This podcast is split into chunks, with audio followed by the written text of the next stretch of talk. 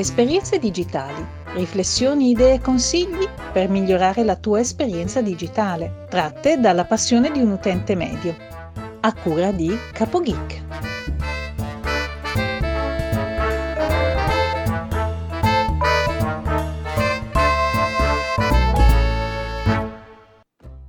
Salve a tutti, benvenuti a Capo Geek e bentrovati alla puntata numero 51 di Esperienze Digitali. Allora, anche oggi siamo live video su Twitch. Se volete partecipare basta andare su twitch.tv slash capogeek e mi trovate online in questo momento. Altrimenti per chi ascolta il podcast può trovarmi sempre, ovviamente, una volta scaricata la puntata. Ehm, sto mettendomi in difficoltà perché voglio comunque migliorare, come ho già detto, e se non ti metti mai in difficoltà non potrai mai migliorare. Ma ora iniziamo, entriamo subito nel vivo della trasmissione. Voglio oggi parlarvi di questo articolo 13 che parla che ne stanno parlando in molti, soprattutto su YouTube. Che cos'è questo articolo 13? È praticamente una legge a livello europeo che ehm, serve a salvaguarda- salvaguardare eh, il copyright.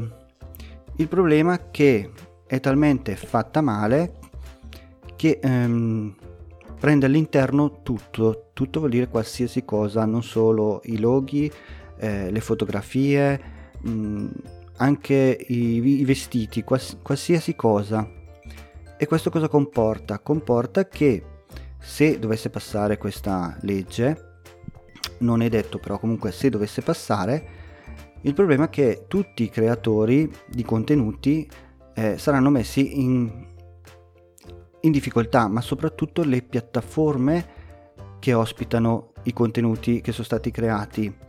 Nel senso, se io oggi creo un contenuto dove per qualsiasi motivo, non so, facciamo un esempio di YouTube, all'interno di un mio video che io carico sulla piattaforma c'è un pezzettino di canzone che è coperto da copyright, eh, il video viene segnalato e la responsabilità in questo caso è del creatore, cioè sarebbe mia. Mentre se passasse questa legge, la responsabilità non sarebbe più del creatore ma della piattaforma che ospita il contenuto e non sto parlando solo di YouTube, ma qualsiasi piattaforma, quindi anche Facebook, Instagram.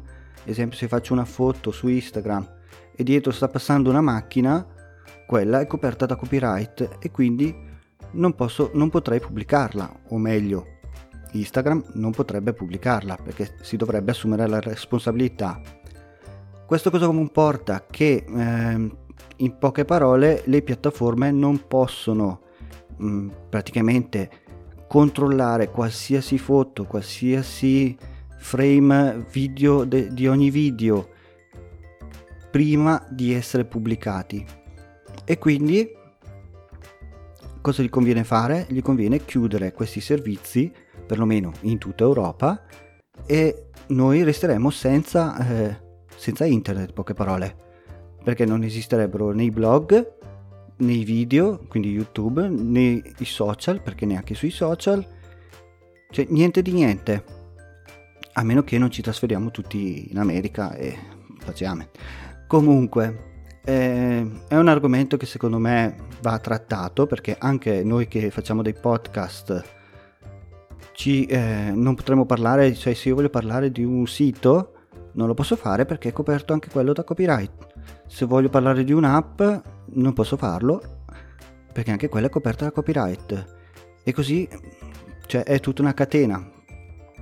Quindi, in poche parole, hanno... Eh, adesso parlo di YouTube perché è quello che ho approfondito di, di più.